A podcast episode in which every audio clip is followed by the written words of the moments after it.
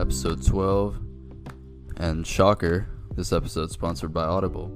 Audible offers an unmatched selection of audiobooks, and you can get all of them or one of them for free by clicking the link in the bio or going to audibletrial.com slash flex.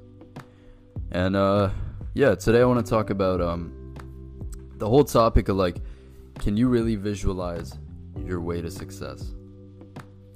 Just thinking about it? Well, mm, Like when I- you say visualize. no, I feel like it's more than that. It's like the whole premise of uh, books like The Secret, Mhm. where it's like, oh, think and achieve, or like even Think and Grow Rich. Like it's in the title, Yeah. Think and Grow No, Rich. I, I think it's a big part of it, right? I think it's important to be able to think positive thoughts and like have self confidence, but Mhm. it's easy also to kind of just Just think. just think Yeah. and not have action. Yeah, that's a very good point. I think um, for me, I was always against the secret, like from the beginning. I've I've been hearing about it since I was like ten or 11 Mm-hmm. and um, That know, thing used to be so hype. Like Yeah, back was in the day, it was like the biggest overhyped. But for me, and no disrespect to to the author, but for me, it was never a tangible sort of thing or an idea. Like I always looked at it as, yeah, it's a book that has value and that provides people hope and gives them sort of a sense of direction. Mhm. But I've always sort of valued um, work and action over like thought. Mhm. And I'm the first to admit, like, I'll admit that I had a huge problem with that. A huge problem with, like, translating my ideas to action yeah. or translating my thoughts into tangible sort of results.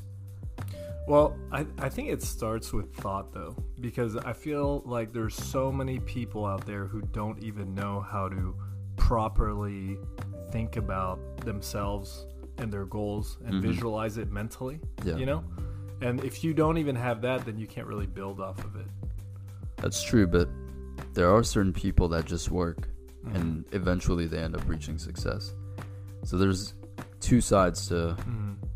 I feel like, everything. And in this case, uh, the other side of it is just kind of working and while you're doing the work, Mhm. having these visions and thoughts. Yeah. whereas some um, some people prefer thinking about stuff and like visualizing like oh five years down the line i see myself in like a penthouse in new york Mhm. uh, working on wall street and making like 500000 right Mhm. or whatever their visions are Yep. but if i don't take the necessary steps like if i don't do the work first Yeah, it's just not gonna it's happen. not gonna happen. I, I agree 100% and it, it's interesting because you can get you can argue both sides and you can kind of get stuck overthinking Mhm. and like over visualizing and I, and I know like for me I kind of tend to overthink stuff right. because I'm more of a perfectionist. So I like it's very easy to get caught up in over analyzing and trying to be perfect and then before you know it you're like you're not moving forward you're Mhm. just you're just thinking and spinning in a circle Yeah, that's why I feel like it's super beneficial to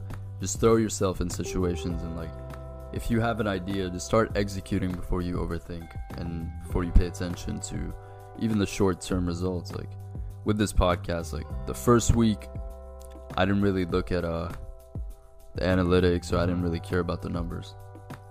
And if I did, it you know might have deterred me from Mhm. continuing. yeah But when I look at them now, it's like I understand why I had to take that approach of not stopping myself early on and creating a roadblock. Okay, so what about this? Once you learn how to start thinking more positively and visualize things, Mm, I feel like I agree with you.